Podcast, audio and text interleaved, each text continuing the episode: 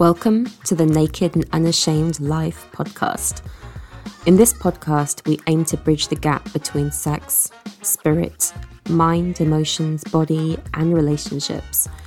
We explore the intersections of sex, gender, spirituality, body image, relationships, embodiment, trauma, living a sexually authentic life, and more. This podcast is for you if you are sexually curious if you want to deconstruct your beliefs around sex and embrace your full sexual, erotic, and human potential.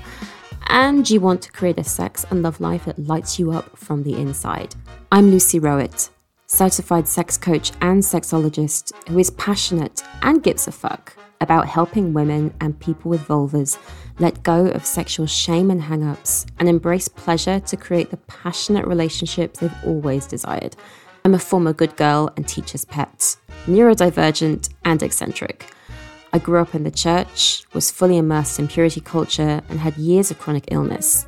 I had to go through my own path of recovery, sexual healing, and befriending my body. I believe that your sexuality is yours first, that it's a sacred and essential part of you, and that the path to healing starts by befriending your body. This podcast is full of swear words with explicit references, so listen at your discretion or with your earbuds in. So, I hope it delights your ears and stimulates your mind, and let's jump into today's episode.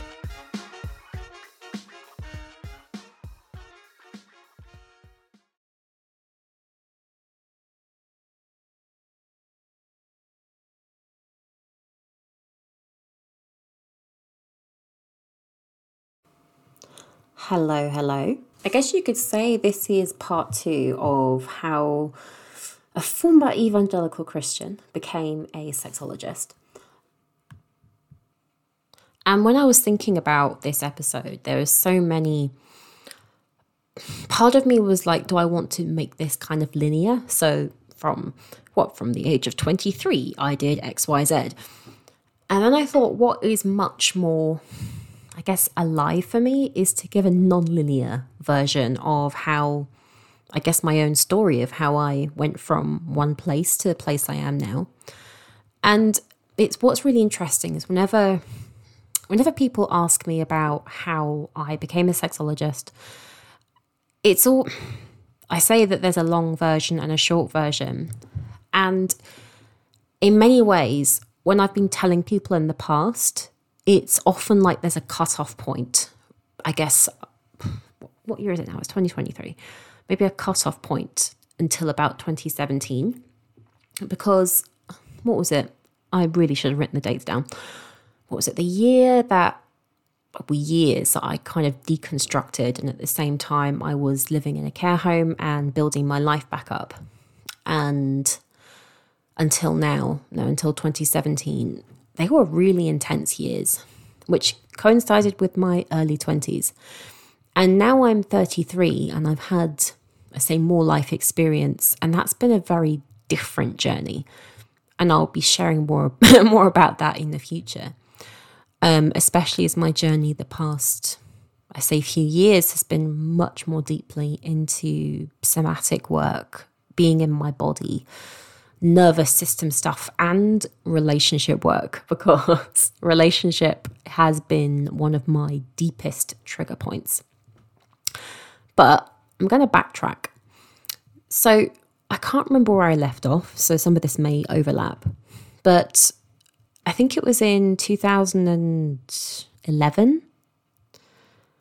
I really dates are still arbitrary. I don't know if it's long COVID or whatever. My brain is still a little bit hazy.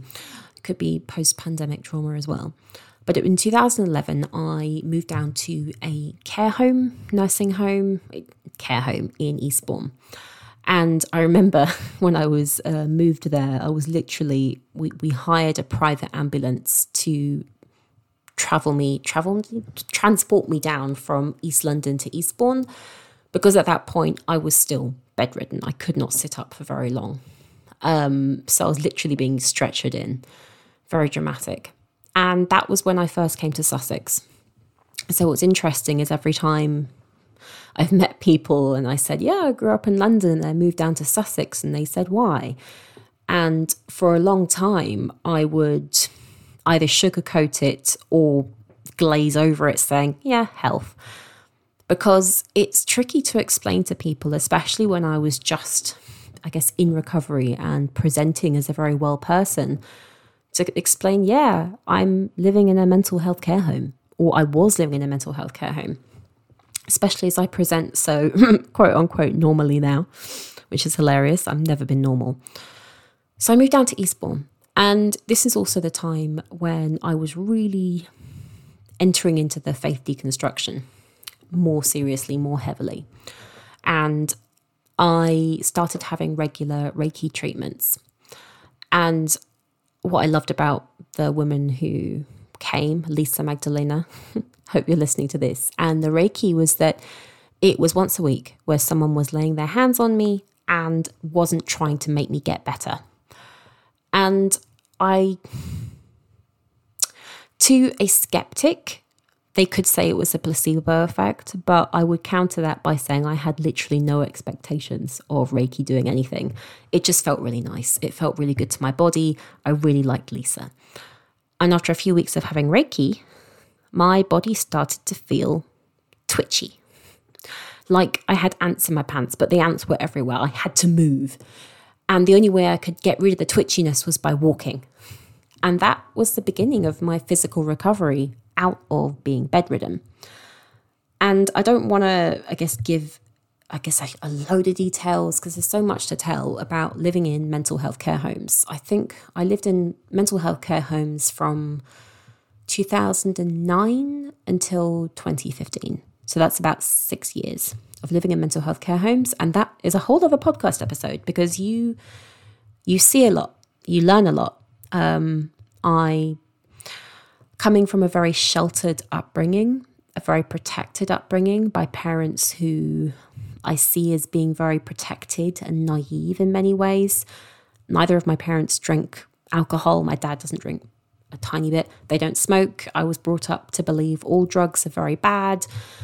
Um, to living in places where people are snorting cocaine on a table in front of me, where somebody's having a drug come down and they're smashing the furniture up where um, people are doing like shooting up in the toilets, where people are passing out from alcohol, where somebody's having a psychiatric breakdown and is banging all the walls.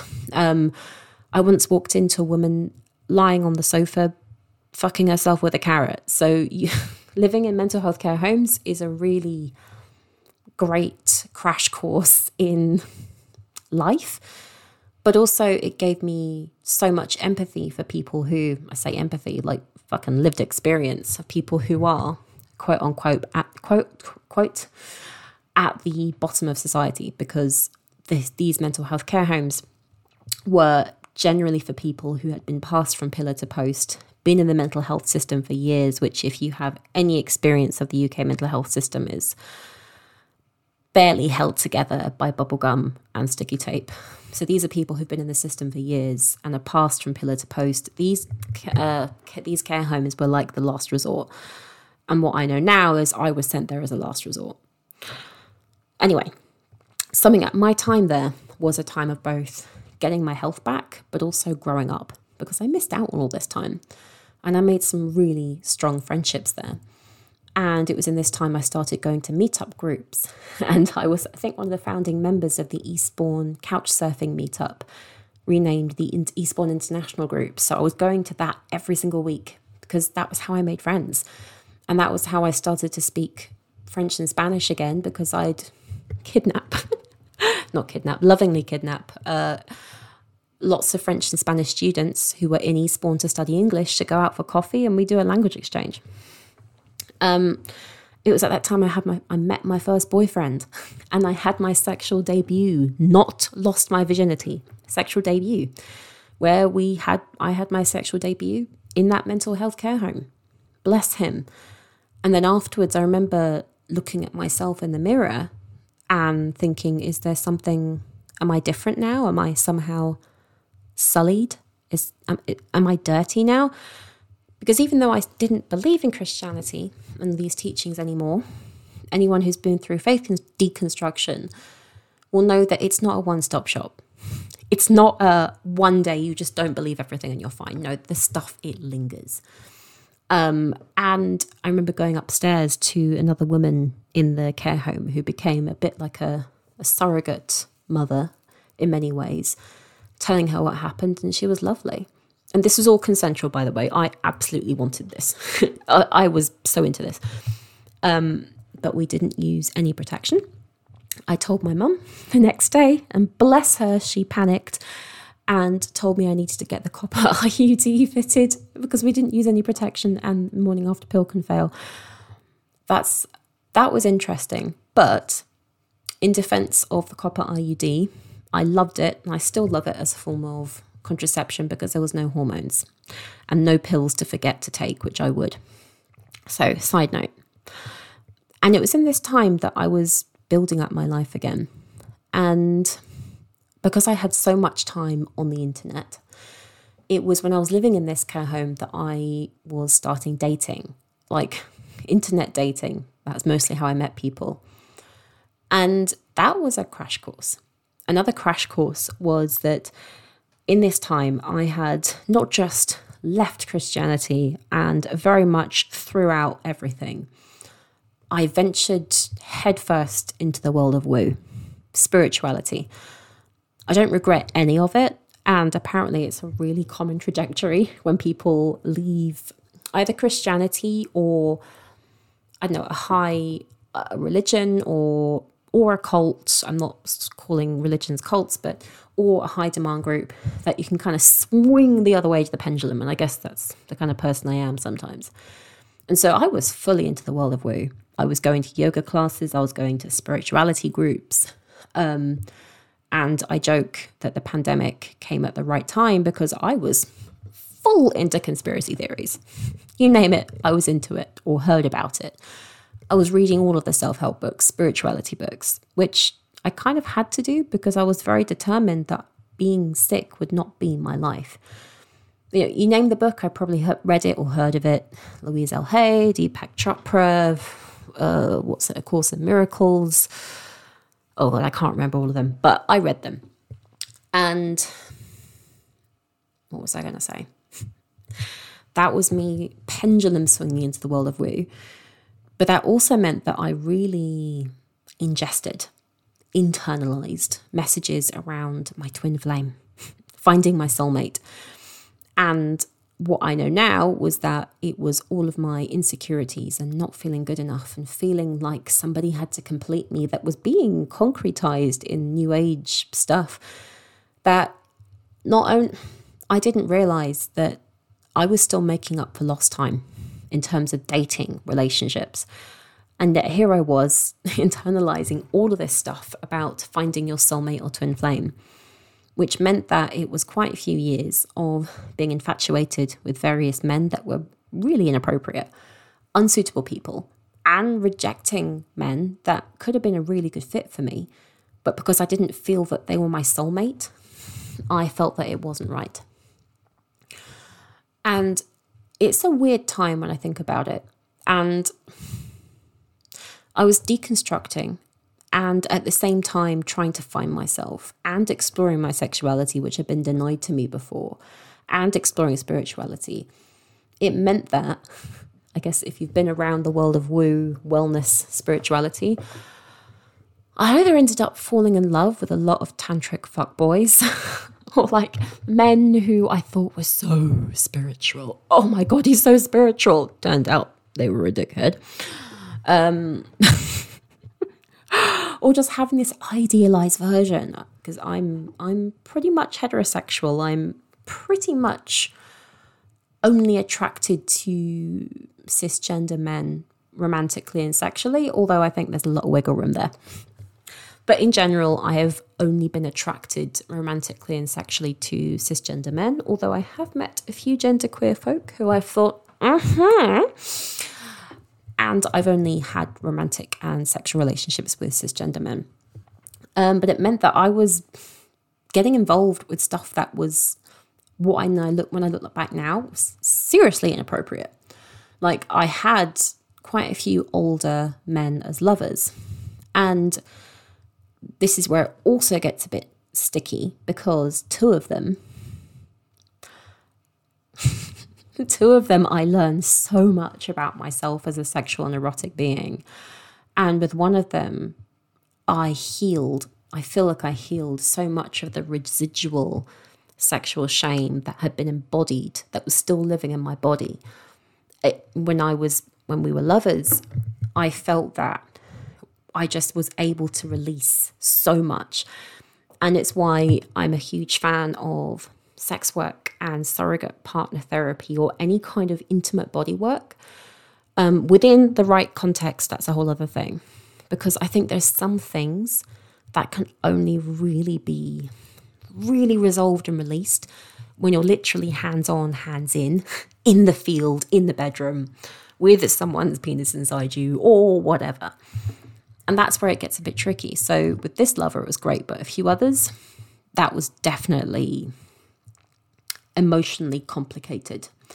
And I was unintentionally the other woman in a relationship I didn't know. This man, he told me or made me, led me to believe that it was an open relationship. Turns out it wasn't. Um, and my spidey senses fell off the whole time. And it, we've drifted apart and it was a little bit emotionally difficult.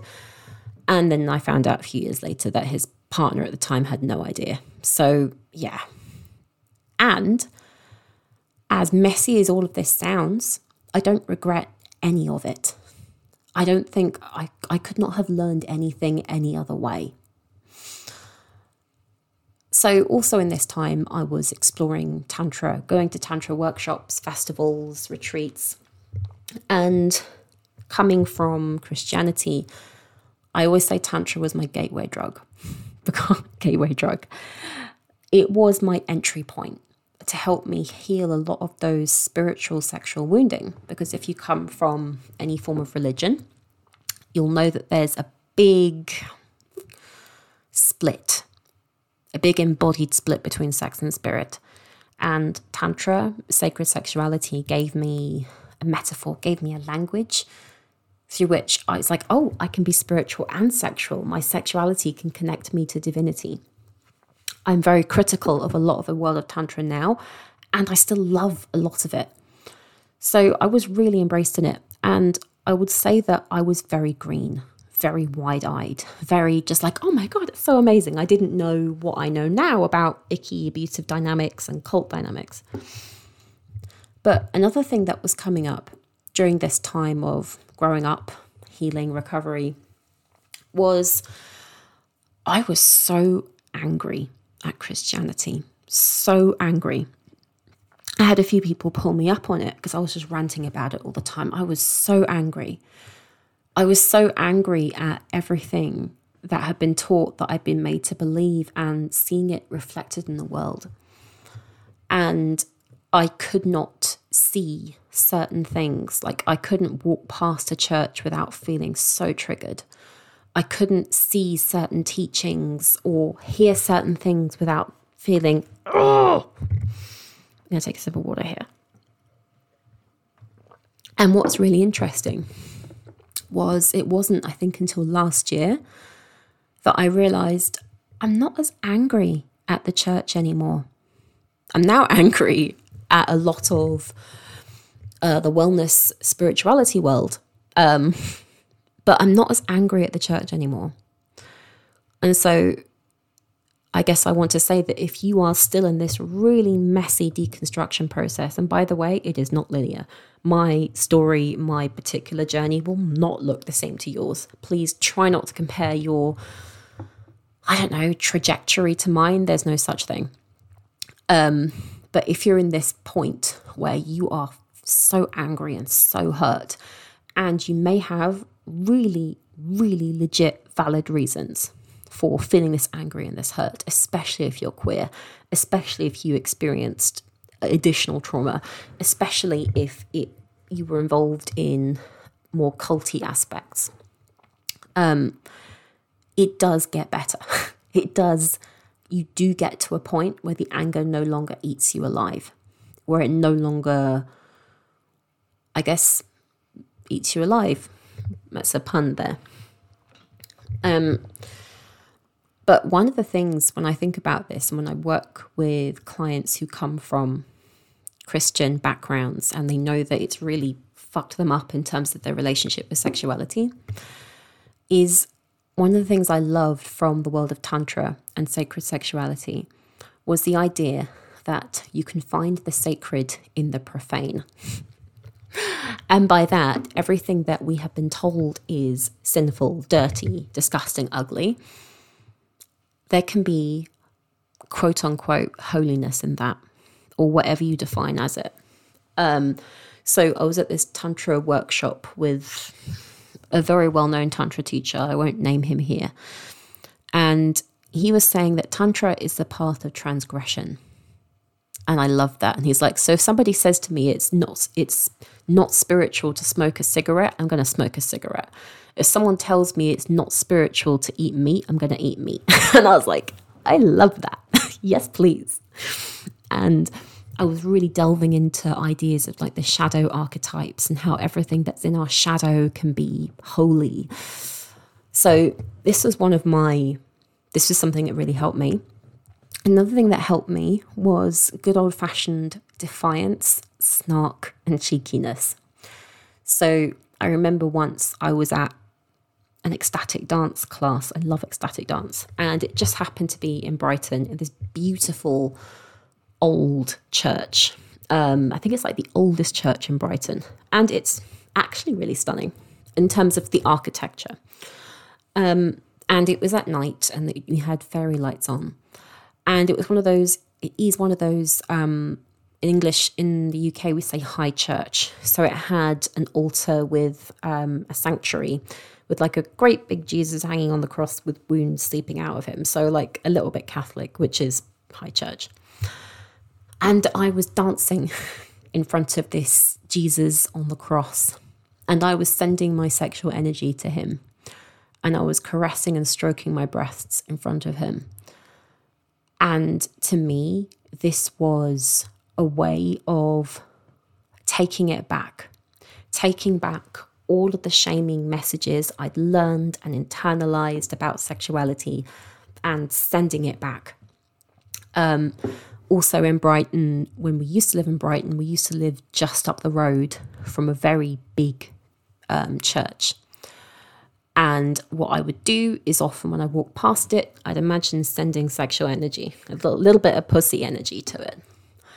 For me, these acts of defiance, these acts of taking what I was told was bad and transmuting it was a brilliant way of healing.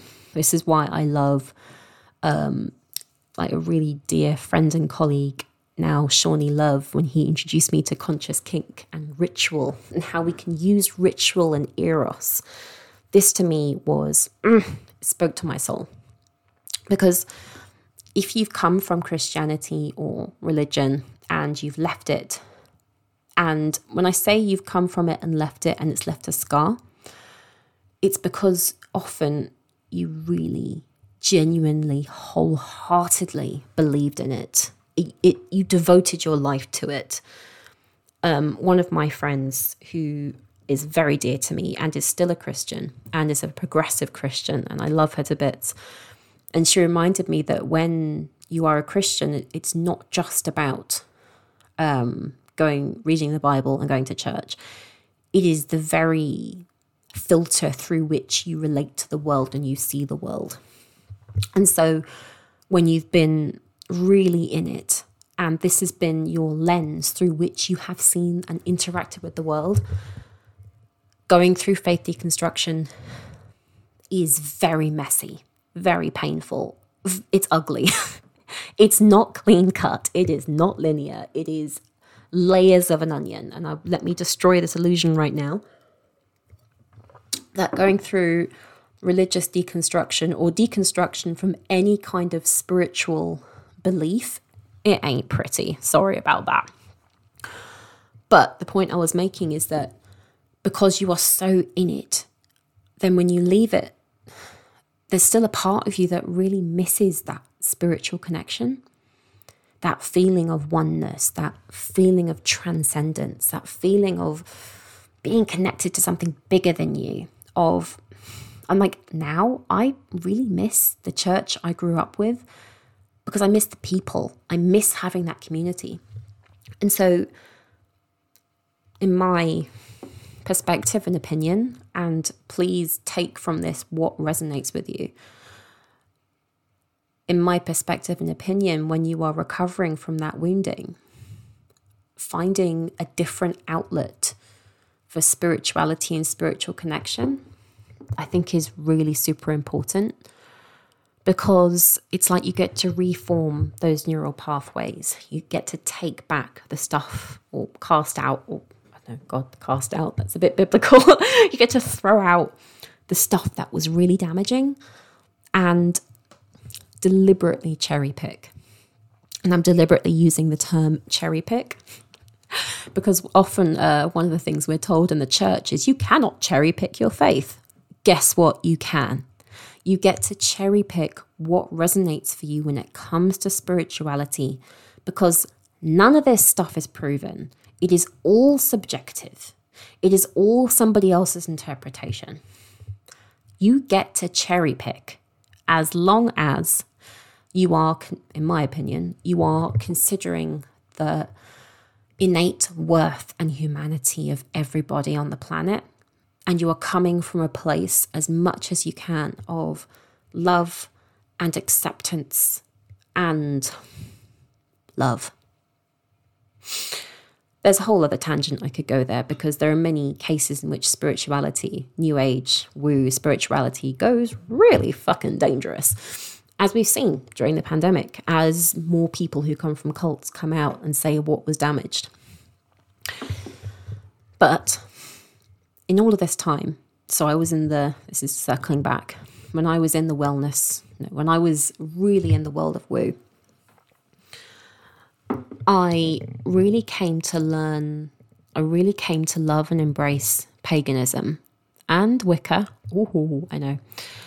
But as a way of, first of all, realizing that all of the Christian holidays and festivals are based on paganism that paganism, and I mean paganism in the UK and in Northern Europe, every country and culture, every indigenous country and culture has some form of uh, either you could say paganism or animism or some sort of earth based spirituality before they were colonized, either by the Christians or the Muslims or any other dominant religion.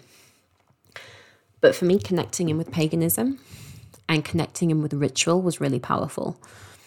And I read this really wonderful book, and I still have it. It's called The Spiral Dance by someone called Starhawk, who is known as, I think, kind of a pioneer in UK based Wicca. And I can't remember where, but she was saying, and this part really stuck with me. And she said, she said that when it comes to rituals of any kind, religious rituals, spiritual rituals, does not matter. First of all, they're all made up. But it doesn't matter what the ritual is, does not matter. The point of the ritual is that humans have been doing rituals for eons, since we walked the earth. Humans have always created rituals to mark the passing of something. To do rituals is part of being a human and it's an innate part of our humanity. And it does not matter what the ritual is, what is involved. The point is, it is communicating with your subconscious to do something. And that really hit home with me. And it gave me more permission.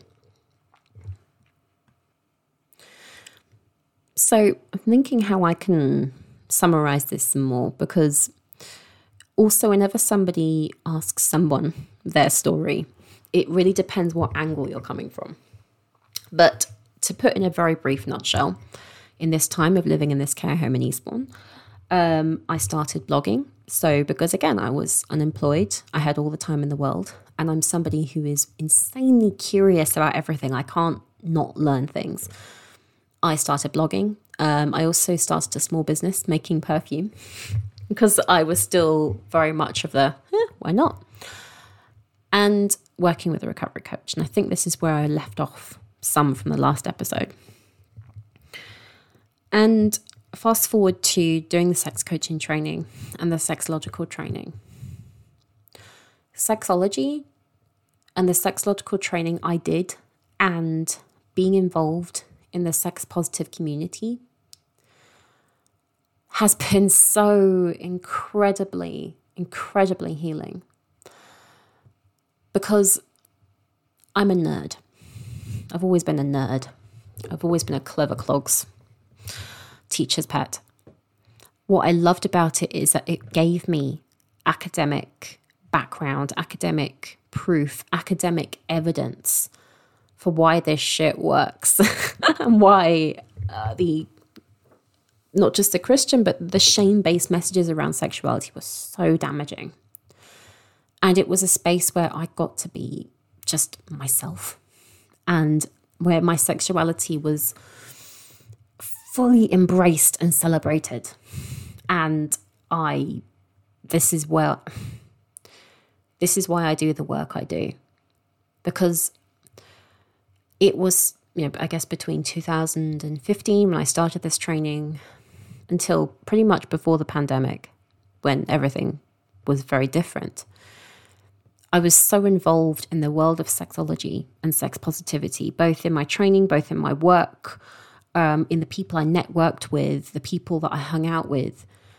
It became such a part of my life and a way in which, a filter through which I saw the world, that I don't see anything different now.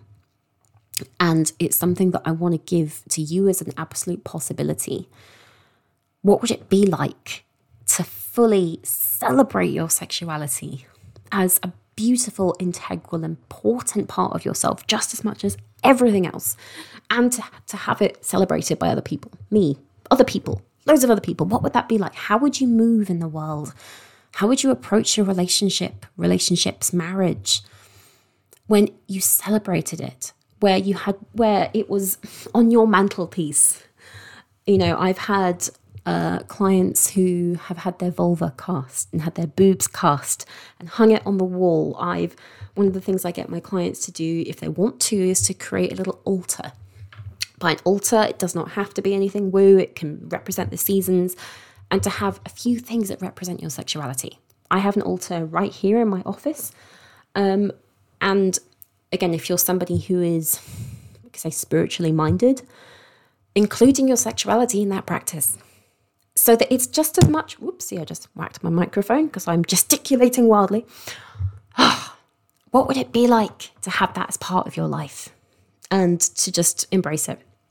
I'm wondering how I can finish off this episode. It was deliberately a non linear, non planned one because I didn't want to go into every single detail and date of in 2017. There's many other stories I can share if I'm to bring this to a conclusion, the past since the pandemic, which has coincided I mean, I believe everything is everything works out in the way it's meant to. The pandemic for me coincided with doing very deep somatic nervous system trauma work. I did a trauma awareness training literally the weekend before shit hit the fan in the UK with the pandemic, which is amazing timing. And it was in that training where I realized, oh, holy shit, I am so dysregulated. And so the pandemic was a time for me to do a lot of deep somatic work. And in many ways, I feel like a completely different person now, which I think a lot of us do because of the pandemic. It was a time of deep catalyst changes, and it's only April to 2023 now. And this has been I feel another piece I add to the work in that celebrating your sexuality and trusting your body as a wise vessel. Because if you think about it, sex generally happens in the body, in, general, you know. And I think if you're listening to this, you probably resonate with the fact that most of us come from a very disembodied place. Western culture, very disembodied. Disembodiment is everywhere. And more people are realizing that we need to actually befriend our bodies from the inside out. And if I'm to tie this together, still, I'm somebody who, I don't know, let's rephrase that. I am still living with a body that is very reactive. I'm mindful of talking about chronic illness because in all of the recovery work I've done in chronic illness recovery, um, part of it is being really mindful how you talk to yourself about it and how you relate to your condition, the condition. Not trying to deny it, not gaslighting it, not at all. In many ways, welcoming it for what it's teaching you. But I'm not going to be saying in my Instagram bio that I am a spoonie. I'm not a spoonie, I'm Lucy. This is actually a big part of my of me recovering was stopping identifying with the fact that I was Lucy with ME. No, I'm I'm Lucy. I actually had to tell my mum to stop talking to me, talking about me to her friends as my daughter with ME because I'm Lucy. But I still live with a body that is very reactive and likes to throw up all sorts of symptoms that are very frustrating. And as I was diagnosed with ADHD in 2021, um, it's been embracing the way that my brain and my body work best.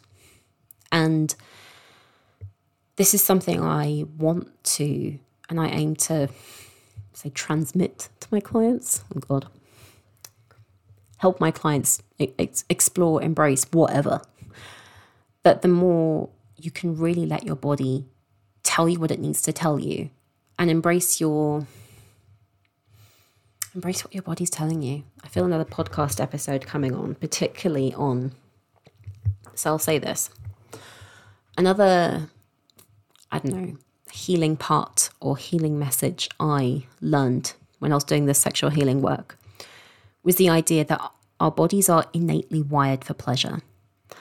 And that when we are children, we automatically know how to express joy. We automatically we know how to play. We know how to, you know, if for example, if you take a child to a sweet shop and they'll be like, oh wow, and you know, that their face will light up. Kids in general, unless there's been a major traumatic event, which is um, how you can kind of tell there's been a traumatic event, kids know how to play. They know how to express this innate joy and creativity. And it's when something traumatic happen, happens or when adults try and squash it out of them that shit hits the fan and things go wrong. Lucy's very, very broad nutshell definition of childhood trauma and how it shows up in other ways. But, and then for me, it was then learning that my body, there's an innate part of me that knows how to express my sexuality and enjoy my sexuality. And I get to come back to that. And the more I let my body do what it wants to do and embrace this animal part of me and embrace my breasts and my vulva, my pussy, my anus, everything as just another normal part of me. Not just sex gets better, but I feel freer in my body and everything feels freer. And that's something that I aim to help my clients experience this innate freedom in your body, in your system, in your sexuality of like, it gets to be. So I'm going to end this here. Part two. Um, and I feel this is how it was meant to come across. I have all sorts of ideas of other episodes, but I'd love to hear your takeaways from this. Which parts really resonated with you? Which parts maybe mirrored your own story? Because I really believe that when we share our own story, it gives other people permission. It gives other people that, oh my God, that happened to me too. So I'd love to hear which parts really just uh, buzzed. I don't want to say hit you, but resonated that, oh God, yeah, that was me. I'd love to hear. And if all of this sounds like something you want in terms of experiencing the joy and liberation of your sexuality, then I would love to work with you one to one. I work only with women or people with vulvas who resonate more with the femme spectrum. And we work together for six months. I call it shameless one to one to uncover your shame, your sexual shamelessness. So do get in touch. And I guess that's the end of today's episode. So enjoy the rest of your day and live exquisitely. Thanks for listening to today's episode. Can you do me a huge favor? I would be so grateful if you could rate and review this podcast on iTunes, on Spotify, and any other platform I post this podcast to. It helps more people listen to it and it helps spread the word. Also, if you enjoyed today's episode or any of the other episodes, I would be so grateful if you shared it with someone who you think would really enjoy it and benefit from it. Want to stay in touch on social media? You can find me on Instagram at Lucy Lou Rowett, on TikTok at Lucy Rowett, and on Facebook and LinkedIn and probably other social media platforms too. And finally, don't forget to join my mailing list. If you sign up, you get a free PDF on how to confidently communicate in bed to avoid awkwardness and have what you really, really want. So it's in the link in my show notes, it's in the link in my bio in my Instagram, it's on my website, it's in loads of places. So do sign up because not only do you get me direct into your inbox, but because I talk about sex, I never know if I'm going to be banned from any social media platform. So let's stay in touch. And if you want to explore working together, you can contact me through my website or through the link in my show notes. Until then, here's to living a shameless, shame free life full of pleasure on your own terms in your body. Until next time.